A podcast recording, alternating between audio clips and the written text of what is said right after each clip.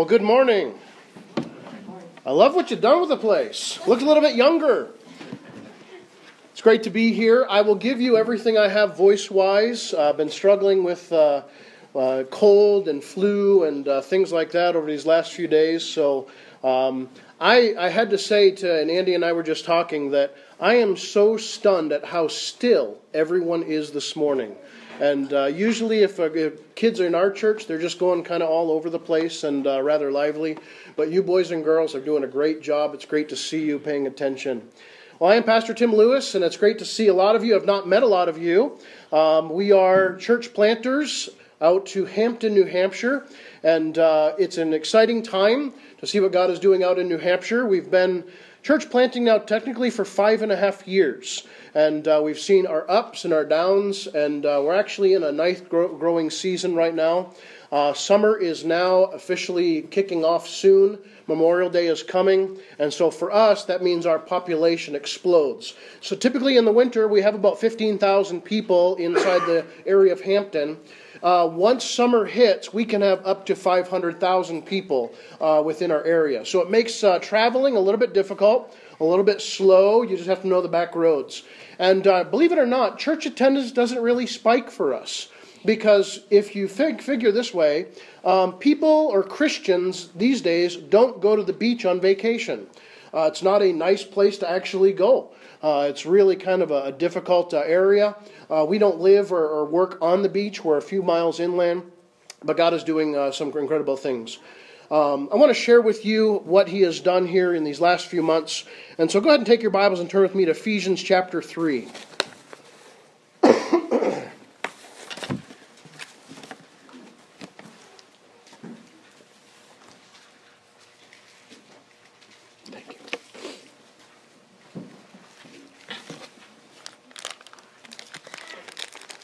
Ephesians chapter 3, I want to read verses 20 and 21 this morning. Sorry that I could not meet your pastor. We have exchanged many emails.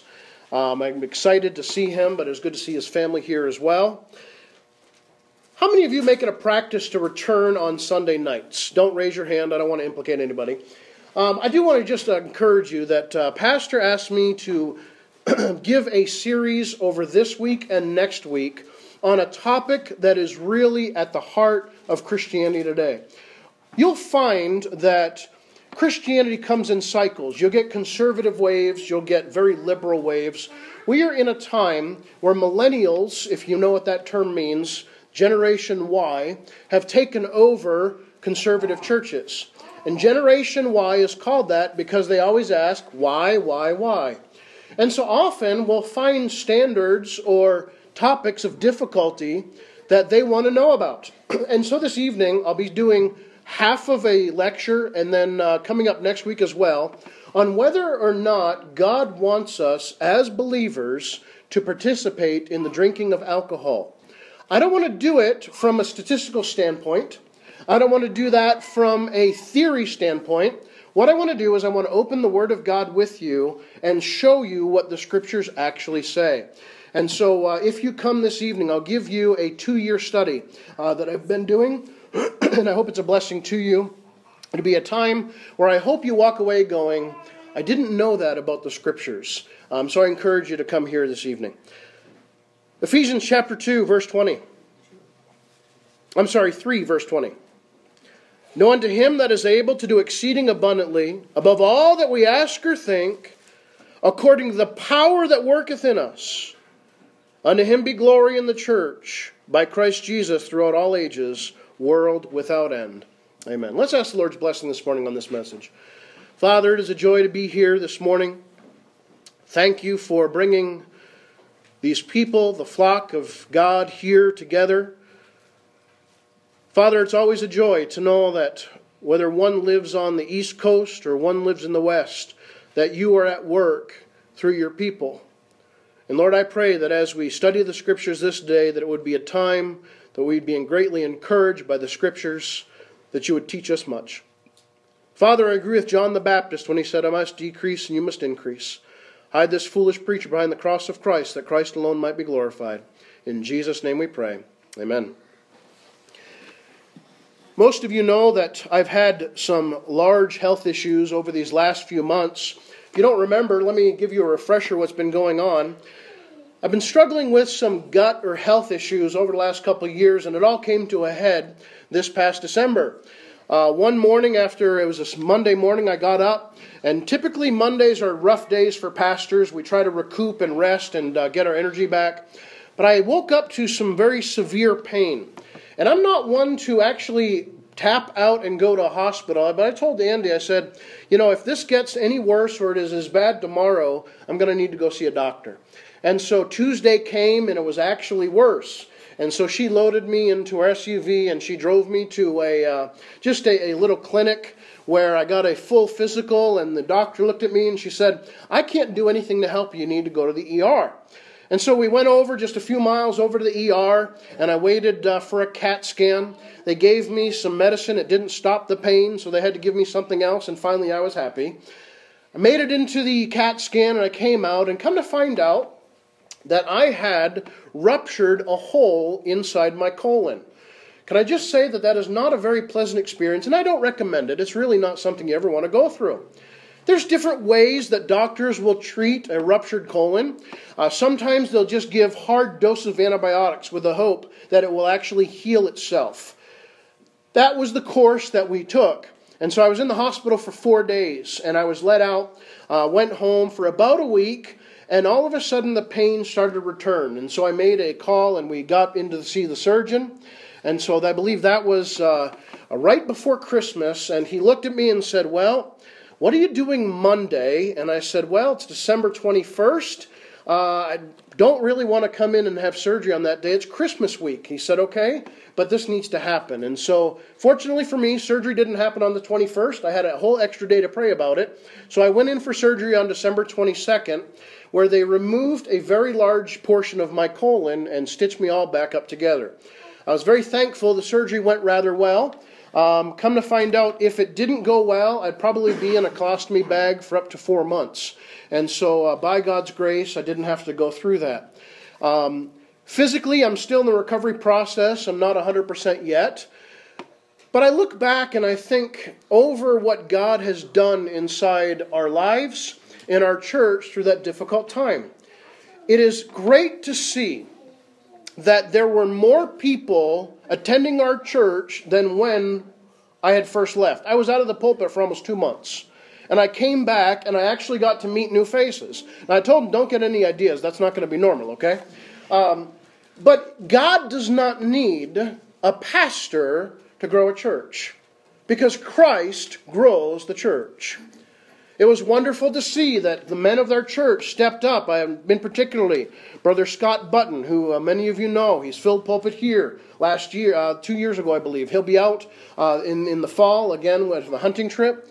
A very faithful man of God filled our pulpit. He filled our pulpit again this morning just to see God use him in an incredible way and a blessing to our flock. It was wonderful to be out of the pulpit and know that there was a man that was feeding the flock that God has given to us. That was just such a blessing. As I got back into the pulpit, February came and things started to get better. But on February 12th, another trial that was unexpected hit us. My father went home to be with the Lord.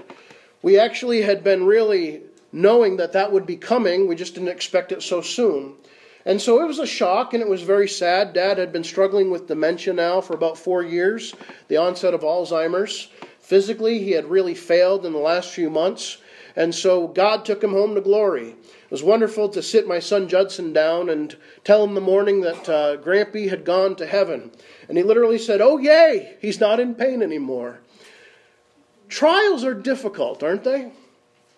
This morning I want to share with you the theme that I shared with our church when I stepped back into the pulpit the first time after my surgery.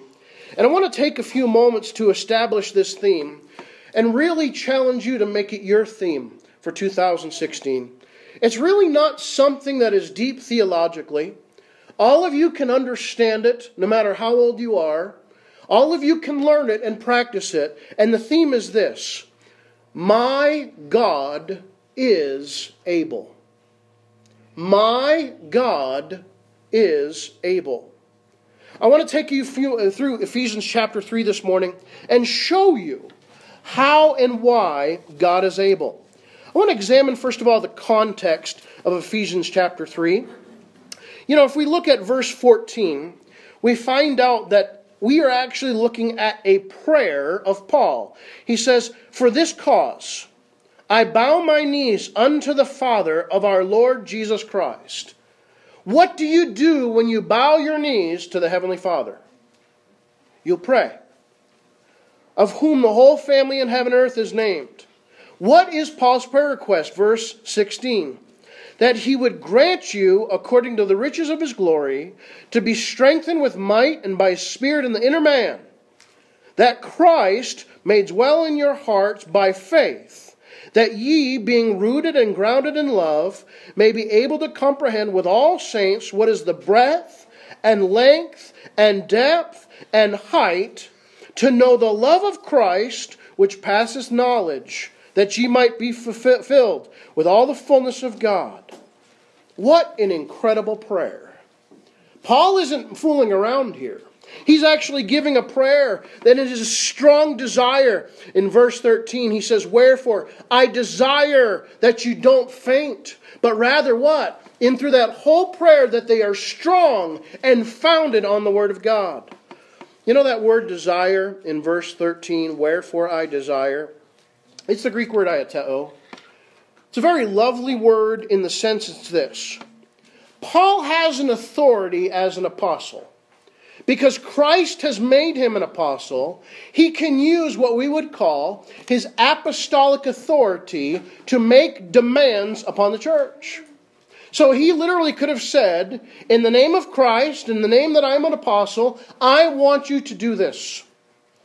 That's not what he does.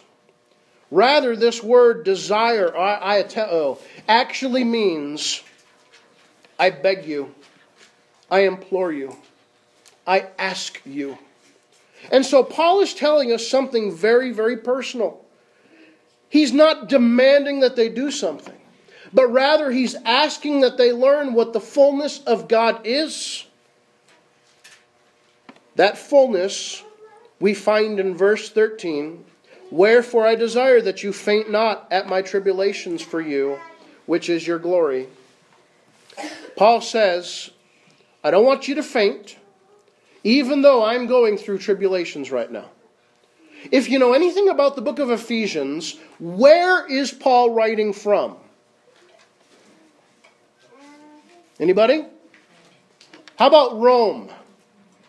What is Paul doing in the city of Rome? He's not on vacation, ladies and gentlemen. He's actually a prisoner in Rome. He has been arrested for doing what? Preaching the gospel of Jesus Christ. Nothing else, but simply preaching Jesus Christ crucified. And he doesn't want this church to faint. I want you to think about this for a moment. We are not here in America yet, but it could be coming. What if your pastor were preaching from this pulpit, and the authorities came in because he was preaching the gospel, and they accused him of hate speech, and took him out, and arrested him, and threw him in jail. Would you faint? Would you be concerned? Would you be frightened? Would you be back in the same location next week, whether he is here or not? That is exactly what the Ephesian church is going through. Their founding pastor, their apostle, the one who spent years in Ephesus, has been arrested for preaching the gospel. And Paul says, I don't want you to faint. You know, this Greek word faint is rather an interesting word. Sometimes it gives the idea of don't lose heart. We know that Paul doesn't literally mean faint, right? So now he's not saying that you put your hand to your head and oh, right, faint. That's not what's saying here. How about this? Don't lose heart. Let's even carry that idea to a stronger position. Be courageous. Be courageous. Let me ask you this. What do you call someone who is not courageous? A coward. I think that is the evidence, the strength of this argument here. Paul's saying, faint not. He's saying, don't be a coward. I don't know if I would be a coward or not in this circumstance. The apostle that planted your church and led you to the Lord is in jail because he preaches the gospel. What is your reaction? Well, I don't know. I'm super holy Christian. I would stand up and go, right? I don't know. We pray that we would be faithful in such a circumstance. But I think what Paul is saying is don't be weary, don't be frightful, don't be a coward. And so, by way of introduction, Paul says, I don't want you to be a coward. Here's what's really interesting at the end of verse 13 Wherefore I desire that ye faint not at my tribulations for you, which is your glory. Okay, now get this. Just listen to what the text said. Paul says, Faint not, because I'm in jail in my tribulations, because I am in jail, it is a glory to you. How in the world can the Apostle Paul being in jail be a glorious thing to the church? Does that make any sense to you? That is literally what the Bible text says. Well, think of it this way because one man was called by God to be the apostle to the Gentiles, so this man goes all throughout Asia Minor preaching the gospel and planting churches. These people accept Christ for themselves. They are now saved and redeemed, the church of God. Isn't that the most glorious thing you have ever heard? I mean, why else are you here this morning? I don't think that this is a social club. I don't think that this is an entertainment group. If you can't be entertained, I'm sorry. I'm not that entertaining this morning. It is the glory that the reason the Apostle Paul is in jail because the Ephesians accepted Jesus Christ as Savior. There is nothing more beautiful than that. And he's saying, listen, don't you be afraid because I'm in jail. You have eternal life. You accepted it. What a glorious statement. What a glorious thing. And so Paul is now going to plunge even deeper into our trials and tests and how to respond. Let me just look at these things very quickly. If you're taking notes, I've got three points. I'm a good Baptist this morning, okay? I want to look at this summation of prayer Paul's going to give us here at the end of chapter 3. He's going to take that whole prayer and now sum it up in two verses. So, number one, Paul is going to tell us, My God is able. My God is able. Look at verse 20. Now unto him that is able to do exceeding abundantly above all that we ask or think, according to the power that worketh in us. You know what he just said? My God is able.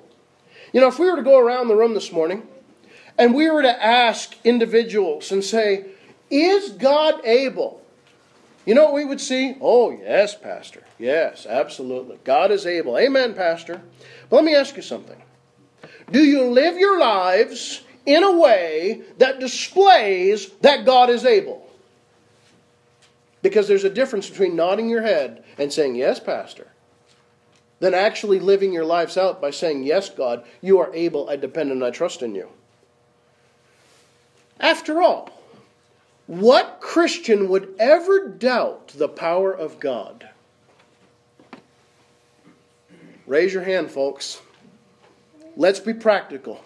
Let's be real. We are sinners in the flesh, and even though we are redeemed, far too often we doubt the power of our God. Yeah, we know all the theological terms. God is omnipotent, God is omniscient, God is omnipresent. We all have great theology. But are we willing to live our lives in a manner as if God is able? Because there's a difference. Let's look at verse 20 in detail here. Now, unto him that is able to do exceeding abundantly above all that we ask or think, according to the power that worketh in us. The words exceeding abundantly above all, I'm going to get very technical here, and let me tell you why, because this is exciting. Inside the Greek language, this is called a super superlative. You with me? Now, let me explain this, okay? The way that a Greek, when he is writing in the text, to strengthen an idea, he makes a sandwich. And I know some of you boys just want sandwich? Yeah, really? Here's what he does. He'll make a statement. To make it stronger, slap. He puts something bigger on top of it. To make it stronger, slap. He puts something bigger on it. Inside English, we don't necessarily do that. But in Greek, they stockpile thoughts upon thoughts to try to get a stronger thought or idea. And so we're going to look at three thoughts right here in this passage. Number one is the basic idea of exceeding, it means more than necessary. Gentlemen, this is what you do to the lug nuts on your car when you change your tire and your wife has to try to change a flat and she cannot get it off because you have been exceeding in your strength to get that tire and those lug nuts on the car. God is exceeding. His power isn't just sufficient, it is overly sufficient, more than necessary. The second word we find is abundantly. Here's what this means incapable of being exhausted. Perhaps we could demonstrate it after church if we go out on the front lawn and you watch my son for the next five hours. It's almost if he's incapable of being exhausted. Anybody have that problem? Okay, good. We're on the same page. God is incapable of being exhausted. When does God's grace, when does God's power, when does God's mercy run out? Never. It's always flowing. Not only do we have exceeding, abundantly, but the third word is above all. It means it's the heightened of the sense. In English, we would say this God is excessively able to superabundantly do anything infinitely beyond our human comprehension. That's a very literal translation of verse 20. But let me put it this way so you understand it. There's nothing you can consider, there's nothing that you can ponder, there's nothing that you can imagine that God has not already been there and thought about it. Perhaps we could ask it this way Did it ever occur to you that nothing ever occurs to God? That's power. He's infinite. God is able because He is God. Let me illustrate it this way, and I don't have time to go out of these texts, but I think you'll understand the first text right away. Genesis 1 1. In the beginning, God created the heaven and the earth. How did He do that? He spoke. So let me get this straight. Over the next six days, God is going to speak, and He's going to bring this universe into line in perfect shape, in perfect manner. He is going to choose to rest on day seven. And He all does it just by simply uttering the words, and it's done. So, what problem do you have that God cannot take care of? My God is able. Philippians 3, verse 10 wonderful text of Scripture says that the idea of, of giving the power of God is found in the resurrection. We look at many different things in our Hollywood industry today, and um, I was invited to actually give a, a, session in coming up in the fall on examining uh, why Hollywood is so fascinated with Jesus Christ. It's interesting. I start looking into the different sources. I'm not one to sit down and typically look at these movies. A lot of people will say, Hey, have you ever seen that movie, whatever it is, The Passion, The Son of God? You know, I always like to say, Nah, I read the book. It's way better. You know what's amazing? How many people miss the fact that the gospel is not the death and the burial of resurrection? I'm sorry, the death and the burial of Jesus Christ. They miss the fact that if Jesus Christ is not raised from the dead, there is no gospel at all. And so not only can God create in Genesis 1, but we know throughout the New Testament, what does he do? He recreates. He told Nicodemus, You must be born again. And the power of God can take a man from absolute death into absolute life and if He can do that spiritually with your salvation, and you trust your salvation eternally with Him, why can't He do that in every other area of your life? And the answer is, my friends, you can. My God's able. There's no doubt. Our human minds cannot comprehend how God is able. He is excessively able to abundantly do anything infinitely beyond our human comprehension. He's above all that we ask, He's above all that we think. My God is able. Since that is a fact, we have to be real, though. My God is able, but number two, I am not able. My God is able, but I am not. When we come to the end of verse 20, according to the power that worketh in us, obviously we do not have the power to save ourselves. We can believe with all our hearts that God is able, but we must come to the realization that, frankly, there is no possible way that in and of yourself you can live for God without His help and without His aid. Why? Because I'm limited. The very beginning of verse 20 says, Now unto him that is able to do exceedingly above all that we ask or think. You know, there's really two conflicts that we look in our society. What is above us? God is above us. He's looking down. And as God watches us, he sees that there are struggles inside our society against him. It's very easy to look in a society's religion, and I'll label that as what we would call humanism. Our society will teach us that we are gods, that we are the ones in control of our destiny. In fact, if you ask some presidential candidates, they will tell you that they are gods. Absolutely true. You know what?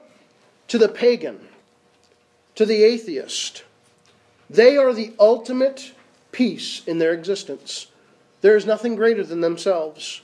There is nothing more important than life, liberty, and the pursuit of happiness. Now, I'm not trying to mock our founding fathers and the wonderful documents that we had that established our country. But, friends, if your passion in life is liberty and the pursuit of happiness, you've missed the Word of God. Our passion is the glory of God. And so our society follows a religion against God, it follows itself. But you know what? Here's the problem it has infected the local church so that the local church no longer accepts that we must bow our knee to our God, but rather God has become our buddy and our pal and our friend. If you don't believe me, go home right now, turn on the television, and guess what you'll find? You will find preachers, popular radio, TV evangelists that may take a little bit of scripture, they rub it together with some warm fuzzies, and they give you some self help guides, and you walk out of that service feeling like you just stepped out of a self help book. That is not our faith. God is infinite, and we are not. We are limited. God's thoughts are not our thoughts. God's ways are not our ways. Psalm 103, verse 15 says this As for man, his days are as grass, and a flower of the field, so he flourishes. For the wind passeth over it, and it is gone, and the place thereof shall know it no more. James 4:14 is a very familiar verse to you. Whereas ye know not what shall be on the morrow, for what is your life? It is even a vapor that appeareth for a moment, a little time, and then vanisheth away. Do you realize that we are limited? God's not limited, but as a human being, we are limited. Why is it that we are limited? I think it all boils down to something that a lot of people don't like to talk about these days. It's a little word called S I N sin. We are depraved in our sin. It's the truth in the scriptures. Romans 7:18 For I know that in me that is in my flesh dwelleth no good thing for to will is present in me but how to perform that which is good I find it not Paul goes on in verse 24, he says, O wretched man that I am, who shall deliver me from the body of death? We have a problem. We are limited in what we can do because of our depravity of sin. So if God is able, but yet I am not, what is the solution? Solutions number three, found at the end of verse 20 and into verse 21. I must trust in his ability. because my God is able, and because I am not, I must trust my God's ability. Friends, there really is the time when the rubber meets the road. You can choose to live in fear, doubt, anxiety. You can live in a manner that says, My God is able. You can second guess God. You can be pulled to, to a path of destruction. But let me just remind you some things about God being able and trusting Him. First of all, do you realize that God does not have to operate in your box? What do I mean by that? Here's how we go through life there are things that I am comfortable with. Now, I will confess to you this morning I am not a Westerner. I am a cranky New Englander. That's just the way I am, okay?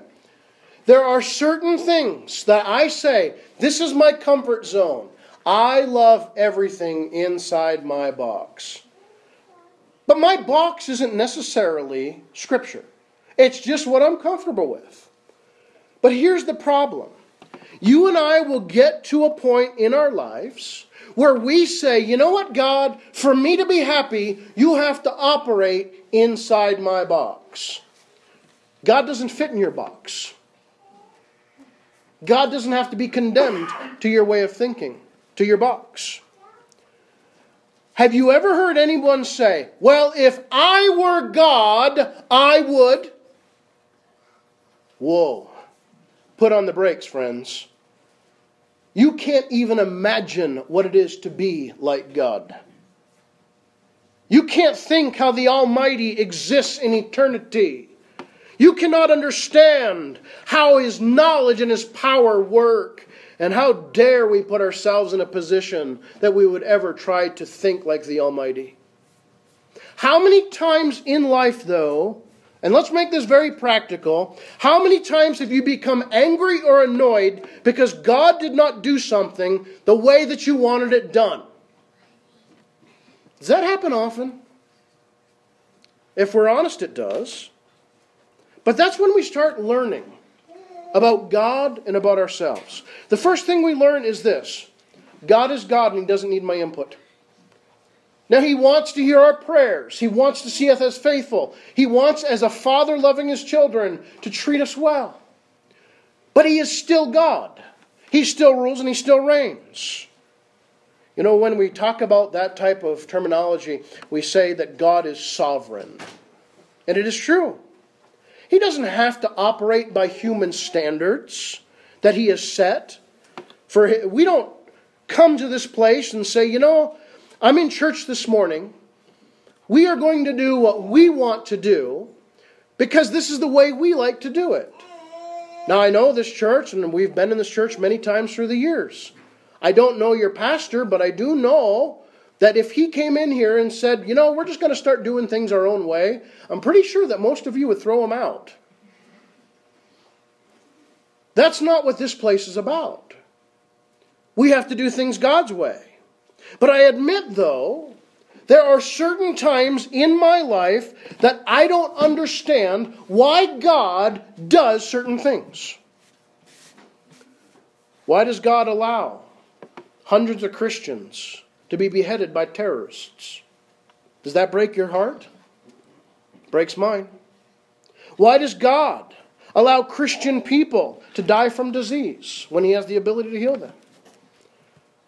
I think we have three or four friends right now that are dying of brain cancer tumors. Wonderful Christian people. Why does God do that? Why does God allow children to be born with horrible birth defects?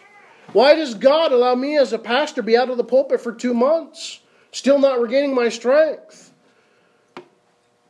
But this is where the rubber meets the road. We can sit here and we can ask God, why, why, why? Or we can look around and say, God, what is it that you want me to learn from this? And the truth is that we may never find out the why until we enter into glory. And if you can actually remember to ask Him, it was probably very insignificant in the first place because His plan is bigger. You know, that is a God that at times I don't understand because he does things beyond my comprehension. He is not a God that I can control. He is not a God that at times in my flesh I am too happy with. But my God is bigger than me. My God is bigger than my box, and He's beyond my capacity. And here's the kicker in verse 21 God will always accomplish His will. Look at verse 21. Unto Him be glory in the church by Christ Jesus throughout all ages, world without end. Friends, why are you here this morning? Why did God create you? It's to glorify Him and enjoy Him forever. God created you for His eternal purposes. Now, for each and every one of you, that may be slightly different task that He's going to call you to do. But yet, at the same time, we are always to glorify our God. Can God's purpose ever fail? Yes. Yes. When we sin and we reject the will of God and we doubt, God has this perfect purpose for us. And it's just beautiful in His will. And we say, you know, God, I don't want that. That purpose cannot permeate us and we cannot accomplish His will. And when we say, I've got to do what I've got to do, and I've got to do what I want to do, and when it's opposed to the Word of God and His perfect plan, it does not accomplish what it's supposed to do. But I can tell you that there is coming a day that all eyes shall see Him, and every knee shall bow to the King of Kings and confess Jesus Christ as the Lord of Lords. And that glory will be accomplished. So here's how we wrap it together. The Apostle Paul understands this one thing that trials are robes of glory. Trials are robes of glory. Wow, and you thought you just got to sit around complaining about the trials and the difficulties you were in. No, friends, they're opportunities to show how glorious our God is because when we put our faith in Him, He will deliver us through. Turn over to 2 uh, Corinthians chapter 12 as we close this morning.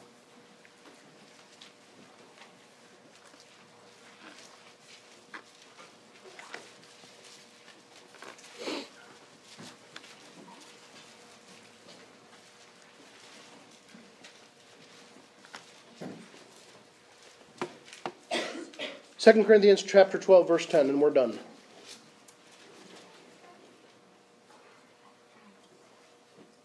You've been a wonderfully attentive audience this morning.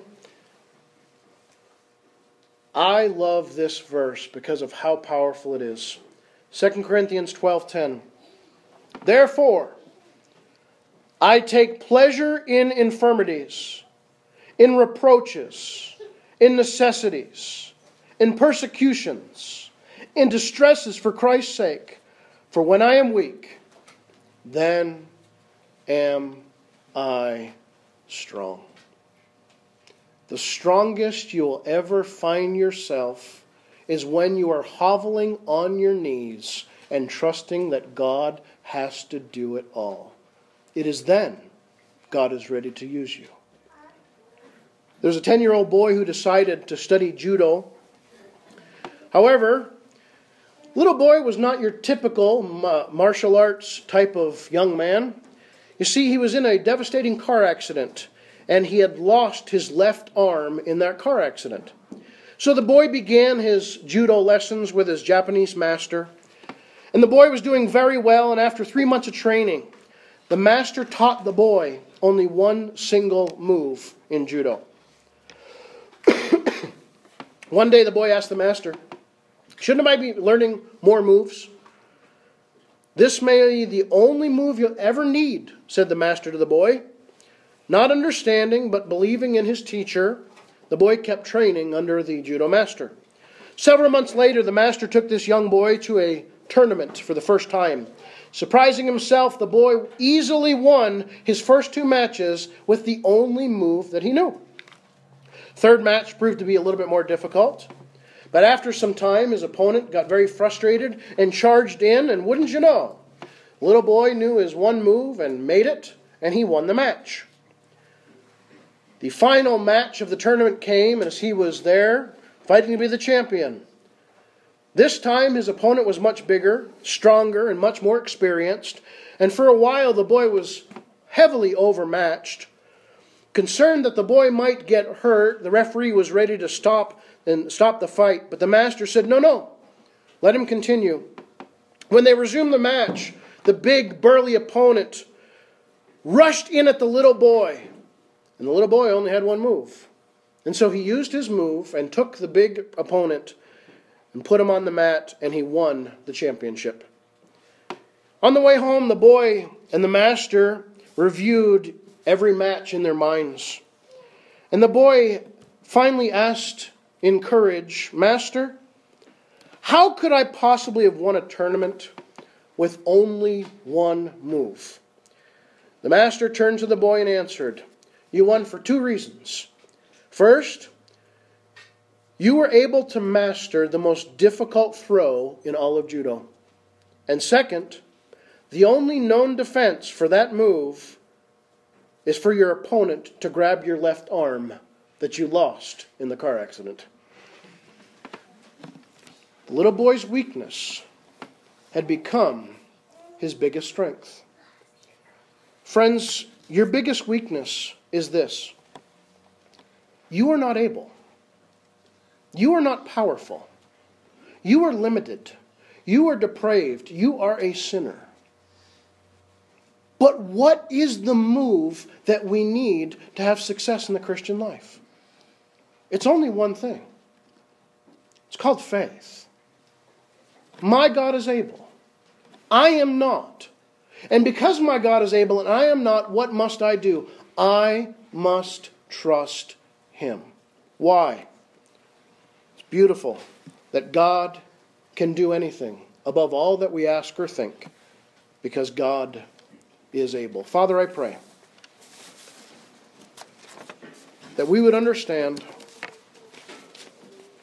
whether it be your church in New Hampshire, whether it be your church in Helena, Montana, whether it be in Alaska or missionaries throughout the world, we would trust the fact that you are able. Father, I don't know the needs of this congregation. I've not sat down with their pastor and spoken about them. But Father, I trust that your word is sufficient, that it is perfect in every way, and that you would use it this morning to encourage the struggling person here, that you would use it to strengthen the strongest person here knowing that the greatest power that we could ever have will be on our knees in submission to the King of Kings. In Jesus' name we pray. Amen.